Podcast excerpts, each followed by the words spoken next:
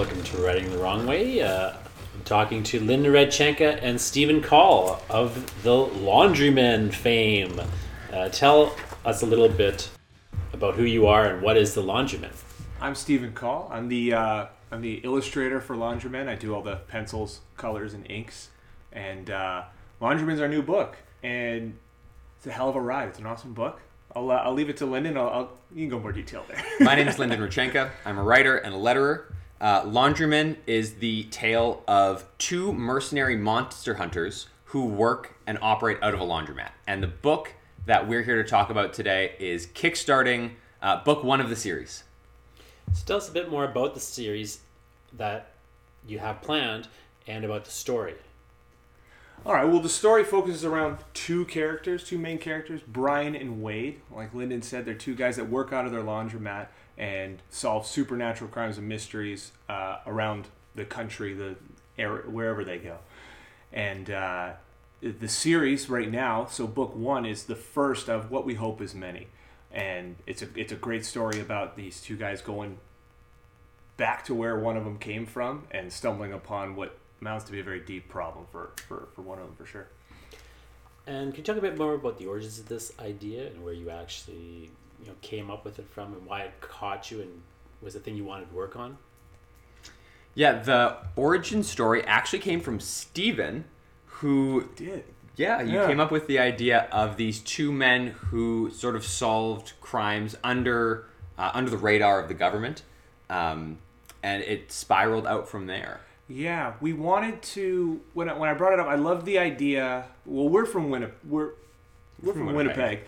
Uh, I forgot about that for a second there. And we're from Winnipeg. Yeah, yeah. Oh, okay. Yeah, and and I what I really wanted to do was I was thinking about what what a cool story would be in like um, our city, and then it kind of went out from there. And I thought of doing I thought we could do a really cool story that was almost decade ambiguous and was really about black suits and cigarettes and solving crimes. So Yeah, to me, like the touchstones that it immediately made me think of when I kind of started to see what you're doing uh, was you know the X Files with you know that's something I grew up on where I had this team. It's a very different set of characters. It's a different concept in a lot of ways, um, but it has that vibe of like Monster of the Week uh, possibility.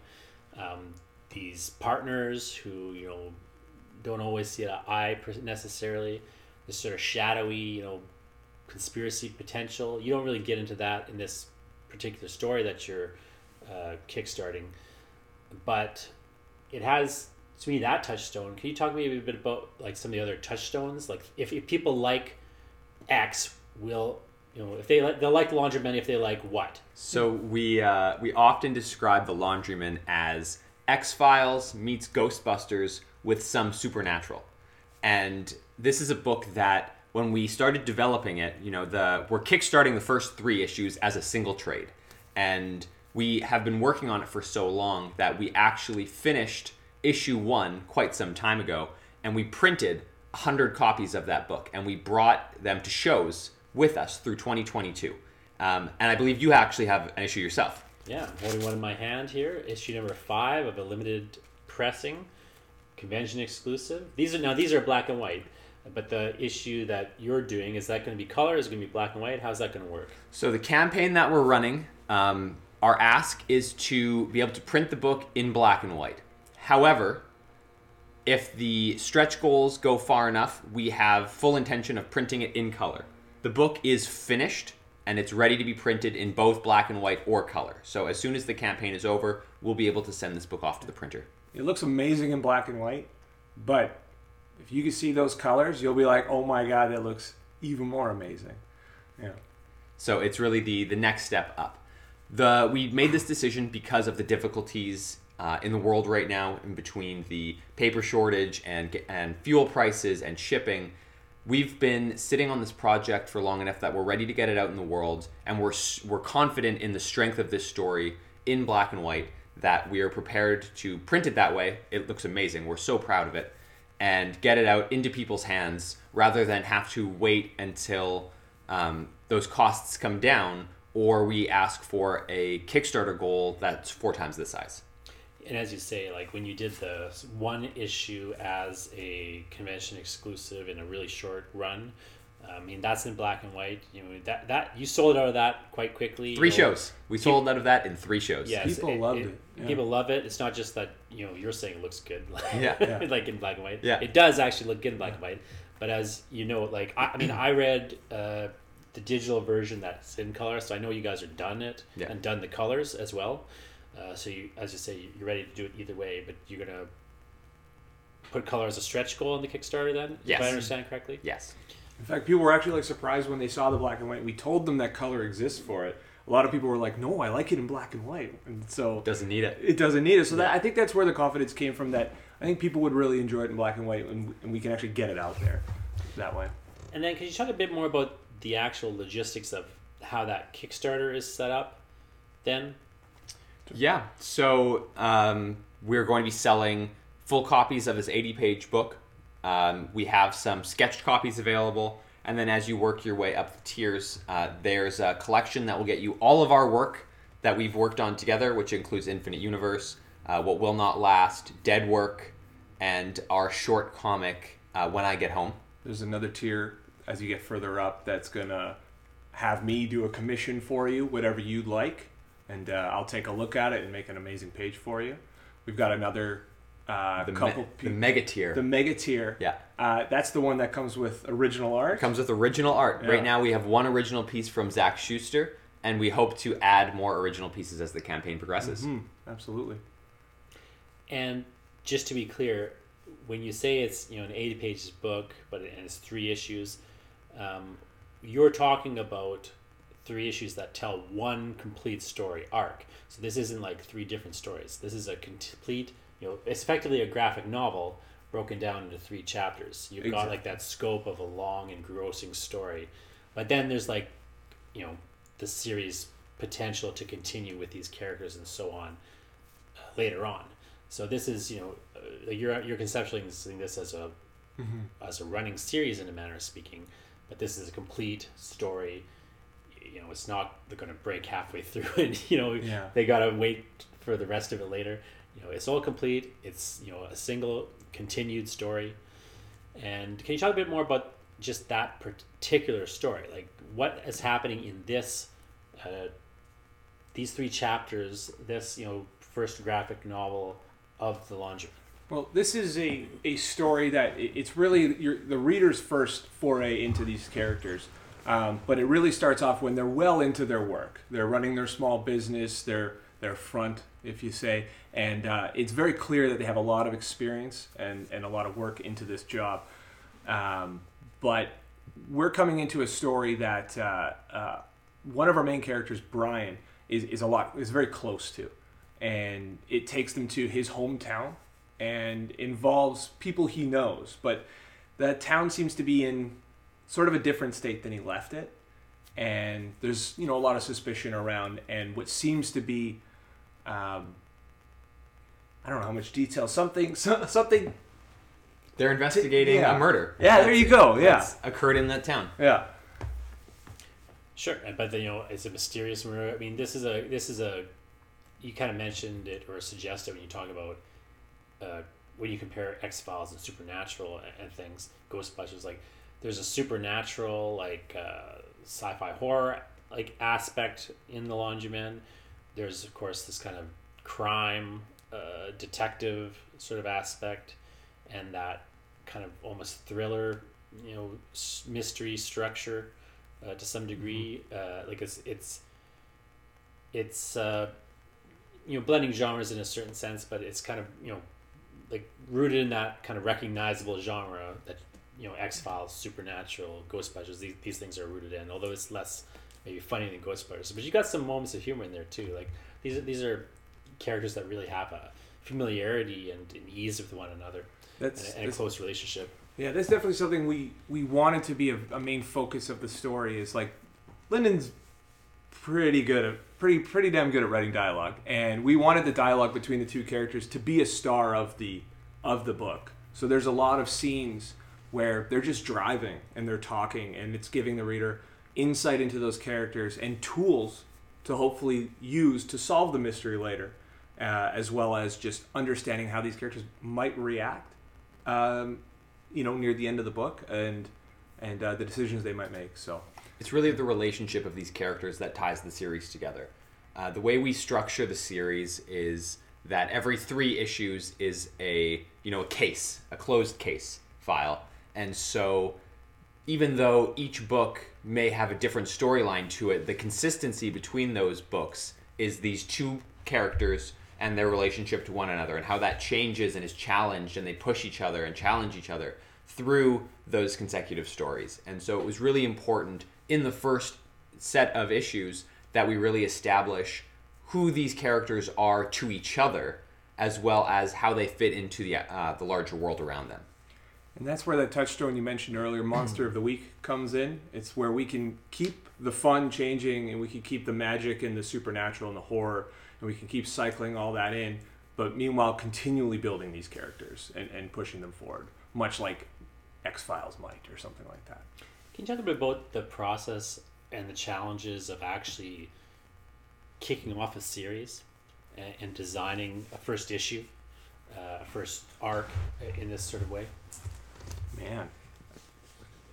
I don't know. I don't know what kind of details I have for that. We'll, we'll, like, How did you come up with the characters? I was gonna say, well, yeah, well, yeah, what, what, character design is something you got to establish. Yeah. As a simple, I mean, then as, as a writer's got to establish whose people are, how they speak, where am I going to introduce them, how am I going to introduce them. There's even just simple practical things like I got to get the reader to know their names. Yeah. Like, and then you as an artist have got all sorts of challenges in terms of figuring out like, okay, how do I immediately make this person recognizable? How do I come up with a design I want to draw over and over again? Uh, Yeah. Like, I'm just curious if you could talk a bit about some of the things that went into, or maybe challenged you or surprised you as you were working on just establishing this uh, series, this character, this story. Yeah, one of the challenges you come up against as, as an illustrator uh, when it comes to designing your characters, and I don't spend a lot of time in the in the concept area. I like to like build my characters as I go. Um, and something I do, and something that may have been a little challenging in this book, is carrying forward the details. Uh, so we talk about the the book being based on like the dialogue and like the building of the backstories of these characters, but I also have to build a visual backstory for these characters. So uh, it really comes down to like how they look, like telltale scars, you know, sunken cheeks, the way they act, their body language, and that's all very important. And I have to build on that as I go and, and, and really carry those things through. So I think that's definitely one of the sorry one of the challenges that comes through with creating these characters is making sure they're consistent and growing visually um, as we as we progress through the story. So. And for me, I find it really important to set the world up for the characters so that the reader understands what book it is that they're going to be reading, what series they're signing up for for the foreseeable future. And so there's a lot of consideration that uh, I put into, and Stephen and I have conversations about you know what's going on in the background what sort of elements do we want to revisit later in the story that maybe we can start talking about here something what can we put into this story that's going to make it feel lived in and not something that we're doing by the seat of our pants even when we're sometimes doing it by the seat of our pants Yeah. and so there's a, a lot of weight that goes into that first issue and that first book because it's what you need to set up to bring people back and you really want to make sure that the reader understands the priorities of the story you're telling and what it is you're trying to convey and you know enjoying the character you know enjoying the characters for who they are even if they don't always like who they are Yeah, visually, it's it's for example, something would be like uh, the technology uh, in the in the story. Like they, you know, they use their guns, they use their cigarette lighters,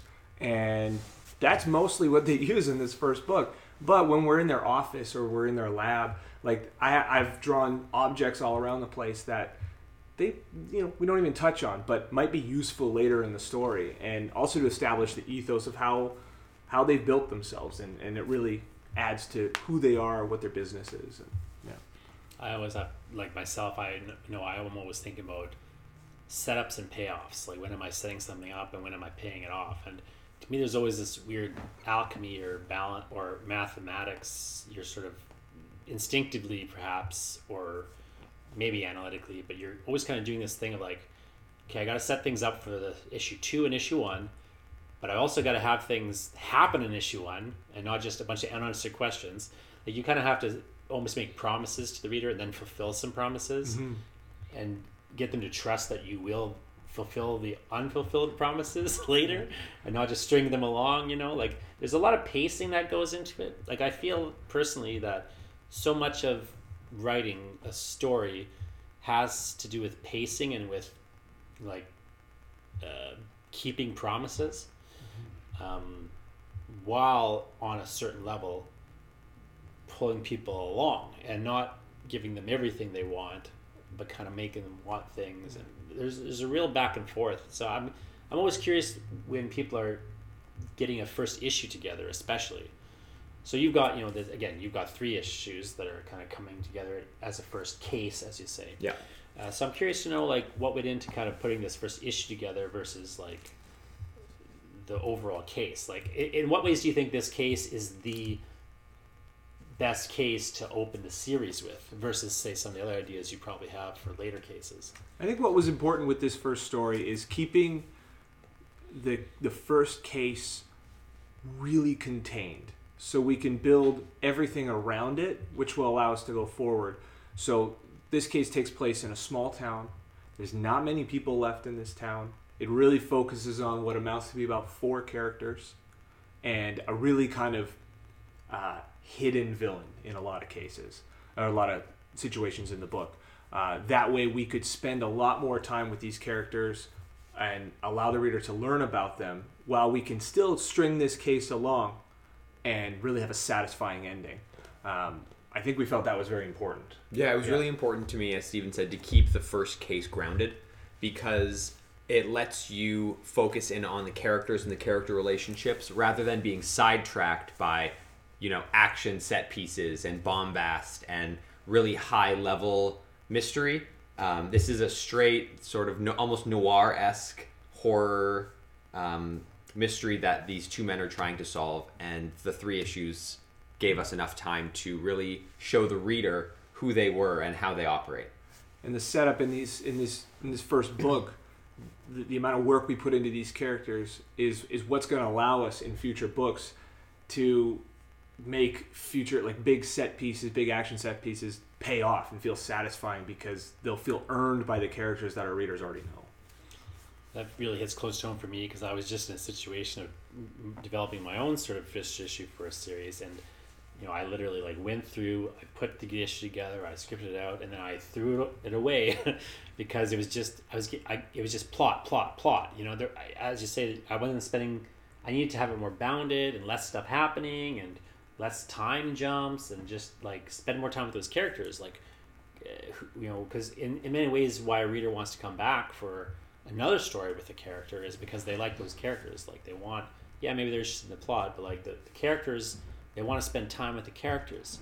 And so, uh, I mean, so for myself, like I know I was, it was frustrating to just be throwing the work away and starting again. Um, but you know, I think it paid off. It it made sense. I'm curious to know, like, when you were developing this series, like, where did you have walls like that that you hit, where you, you know, things weren't working, you had to go back to the drawing board, or was it did it kind of flow pretty well because you guys are also bouncing off one another? Like, I'm just you know by myself in some that's a ways. good question for you I think there's definitely a benefit to having us be able to story break together. Um, and when I know when I was looking at the shape of the story overall, uh, I knew that the first few pages of the first issue and obviously the last few pages of the first issue are really important for hooking a reader and having them come back. So if you look at sort of the arcs between the three issues, and it's true in the first issue as much as it's true in the third issue, we start at the top of the arc, which is the action, and then we coast down while we do a whole bunch of setup, and then towards the end of the issue, we start to ramp back up again. And then at the peak of that arc, that's where the issue ends, and that's where we move on into the second issue. And I think that that's something that largely goes through the entire story, um, right up to the third issue, where we maybe move that second arc slightly forward in the story so that we have a little bit of a, of a cool down before the end of the book. So I found that uh, when I look at structuring a story, it's really important to look at where the reader might be coming in and out and what is going to keep them, the points that are going to keep them reading.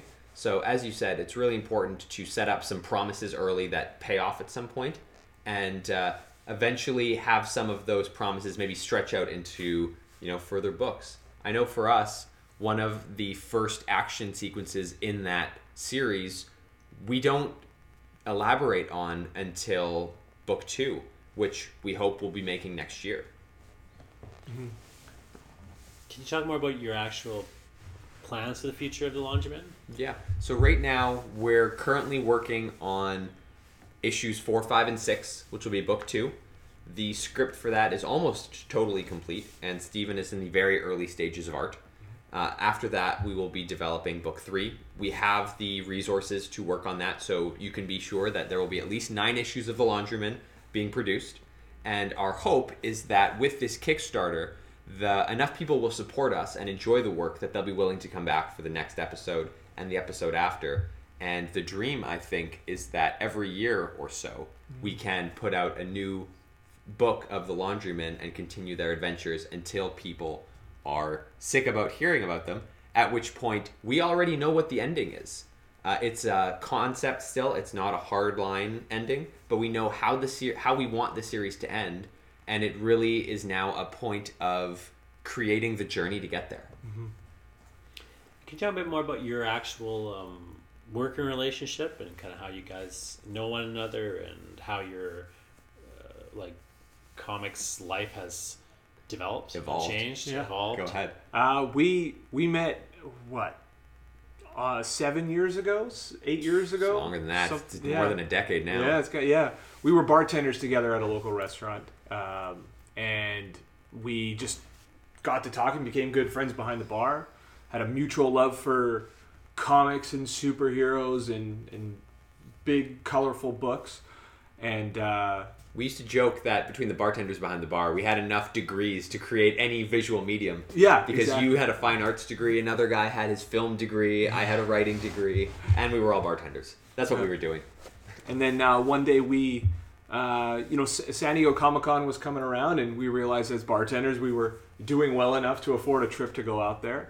And uh, so the two of us decided to head out and um, enjoyed our first San Diego Comic Con back in 2015. And as we were walking around that show floor, we just kept, we got to talking, and we were like, we were like, we could do this. We should make a comic. We should make a comic. We should totally make a comic.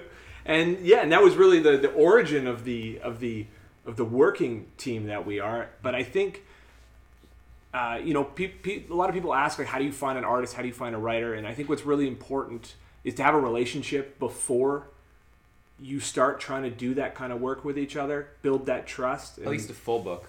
Yeah, I always like to book, say that if you're going to work with a new artist, you should work on something short with them Mm-hmm. to make sure you don't absolutely hate working with them. And I think, but coming into it as friends, uh, good friends before actually going and doing a full book, we, we I don't know, we had a kind of uh, like a background language that allows us to really bounce off of each other. We had a lot of experience thinking of ideas together um, that really allowed us to build multiple stories that we, we, we have under our belts now. So, On a mutual respect that allowed us to push back on the other person when we didn't like something or you Yeah. didn't like an idea. yeah. Um, we do still go back and forth and say, you know, I don't think this is working properly. I think that you should try this instead. yeah. Not enough panels on that page or something like that. Who says that? How do you handle that kind of moment though when you guys do disagree on something? Uh, More well, when, precisely. when it's me, the artist, uh, I I have a habit of, of not telling him I disagree on something and, be, and they're just showing him the page and being like, it's done. Um, he makes a unilateral decision. Yeah. yeah, I get final say on panels. Um, but uh, I don't know. We don't disagree often. Um, I would say, but it's. I think it still comes back to having that that that strong like long friendship that we've had where having mutual respect and, and just taking each other's criticisms or, or choices um, uh, broadly and, and, and trying to look at them from, from that person's perspective just allows us to make all these good decisions. Uh, Yeah, I think there's a lot of um, value in that. Typically, Stephen and I agree on the emotional core of a story, we are on this we start on the same page in that sense and it, then it really just becomes a discussion of what is the best way to achieve that goal what is the best way to really tap into that core and so you know i think as a writer it's really important not to be married to my script not to be a real hard nose um, when it comes to changes so when steven suggests that something isn't hitting properly I it's my job to critically look at that decision that I've made in the script and try and see if he's right or if he's wrong. And mm-hmm. if I agree, then it's no problem at all. And I might be wrong, you know. And it's important that I communicate that. Yeah. Um, and if I don't agree, it's important that I communicate why. But we've been very fortunate to this point where all the projects we work on, we both understand um, what that core is and we know not to stray from it. And that has really allowed us to avoid any major conflicts because I think when both people understand what the story is really about, it's a lot easier to come up with solutions without having to run through too many conflicts. And honesty matters. If if there is a conflict or if there's a problem that one the illustrator has with the writer's work or something like that, it's a matter of just saying it and discussing it. Yeah. Like what's wrong with the conversation? Yeah. Can you talk a bit more about that? Those other comics you've done together, because I understand some of these older th- works are going to be, as you say, available as add-ons or in different tiers in this Kickstarter. So can you talk a bit more about like if people were to, you know, add on Infinite Universe, what exactly are they getting, or or or some of these other older projects that are involved? Okay, well, yeah. So we do have some add-ons in, in the Kickstarter, and those include our previous works. Um, first one being our very first book. I don't know if you can see it; it might be blurry, uh, but is Infinite Universe. That one was first printed in 2018. Yep, 2018, and it's a classic hard sci-fi story about uh, five enhanced humans that are enhanced for space travel. And they've been sent off into into the universe to find a new planet for humans because Earth is dying. And it, it's a classic storyline. It's a classic kind of trope in sci-fi but that was kind of the intention was to take something tried and true and put our spin on it um, and it's a story of them finding the planet uh, learning that it supports life but then subsequently learning that it's already supporting life so in that sense it becomes a morality tale of what do humans do when they need to find this planet to survive uh, but they realize that that planet is already occupied and then it becomes a question of do humans deserve a second chance if they've already ruined their first one. And so that was a lot of fun. That was our first book. We self published it, as Steven said, in 2018. It was subsequently republished in 2020 by a, a small local publisher. And uh, our second book that you can add on, or that will be part of the collection, is uh, What Will Not Last, which is an anthology collection that Steven featured in as an artist and did an epilogue story to Infinite Universe. Now, it also has the distinction of including three other artists uh, Chris Smith, who worked on The Watcher, Gre- uh, Gregory Kmichuk, GMB Kmichuk, who worked on The Light Under the Door, and Zach Schuster, who worked on Hero Man, which will actually become a larger book in itself next year. So that book serves as a great preview for our upcoming project in that also. Uh, the third book included is Dead Work. And what is Dead Work? Dead Work is an awesome book. It's an anthology series. It's an anthology book that we created with uh, seven other creators, including Jonathan Ball. Dr. Jonathan Ball. It's uh, it's a it's man, it's a great anthology of uh, 22 different stories, um, all written and commingled with all different writers and illustrators, and we've all just kind of worked together to create uh, a series of stories that, when put in order in the order that they're in, it really comes they really feel like they're made of the same stuff. What, what would you say? Yeah, yeah, I would say we describe it as the charcuterie board of comics, which yeah. is uh, a mix of sci-fi and horror and fantasy and altogether undefined genres of comics. Um, but because we as creatives all value a lot of the same things in storytelling, when you put them next to each other, it feels like they just they just work. They just work. Yeah. yeah. So, and the fourth book in the collection is actually our most recent. It's called When I Get Home and it is a 20 page black and white comic about two men who crash land um, into the caves of a moon on their journey home, and they have to find their way out and the horrors that await them in that cave. And the amazing story of that comic is that Steven completed the art as part of 24 Hour Comics Day, uh, which anyone who has made art before knows how insane doing 20 pages of art in 24 hours is. It was insane. Uh, that was a great day, or was it a bad day? I'm not 100 percent sure. It's a bit of a blur. Yeah, don't quite remember it, but uh, yeah, I, I was there was that book. There's a point of pride with that book because yeah, we we really finished it. We had a small amount of it created beforehand, but we com- we finished the 98 percent of it in 24 hours overnight without sleeping, and uh, really proved to ourselves that that's that's something we can do. Like, it, it, and it, it is a just a great little story that is product of just just just grinding away overnight. It was it was awesome. Yeah. Now, am I incorrect, or isn't that comic also free digitally on your website right now? It's true, yeah. On our website, which is infinitestudio.ca, you can get a digital copy of this version for free when you sign up. And uh, we would love to get it in more people's hands. But part of the uh, the love of comics for us is also to be able to uh, to uh, make it available as a physical copy, which we also have available for purchase on our website. That's infinitestudio.ca. And you also have another comic series coming out and coming up, right? Uh, there was another life. Can you tell us a little bit about that? Is that part of this in any way, shape, or form, or did you sell out of those issues? No, we have a handful of copies of There Was Another Life issue one. Um, it's a convention exclusive that we'll be taking with us to shows uh, through 2023 until the uh, book hits news or hits comic stores and uh, bookstores worldwide towards the end of 2023. But the cover that we have available at our booth is going to be available only with us. So there'll be a separate cover that is available worldwide um, through SourcePoint Press, who is the publisher that's picked up the series. And is that also available as an add-on in the Kickstarter in any way? It is not. No, It's not. It's So a convention exclusive. Come find The you ne- at conventions. Yeah. The next official time you can purchase that cover for that issue is Calgary Expo this year. Sure. And then can you talk just a little bit more in summary about what should we expect from this Kickstarter that you haven't already discussed? You know, are there any surprises, any other things, you know, to look forward to other than our color stretch goal here? And can you talk a bit about the actual days of this Kickstarter? People are listening to this uh, today, you know, in their world.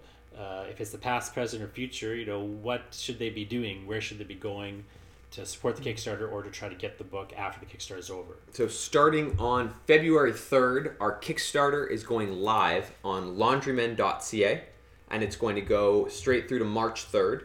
You can go there to pick up the book.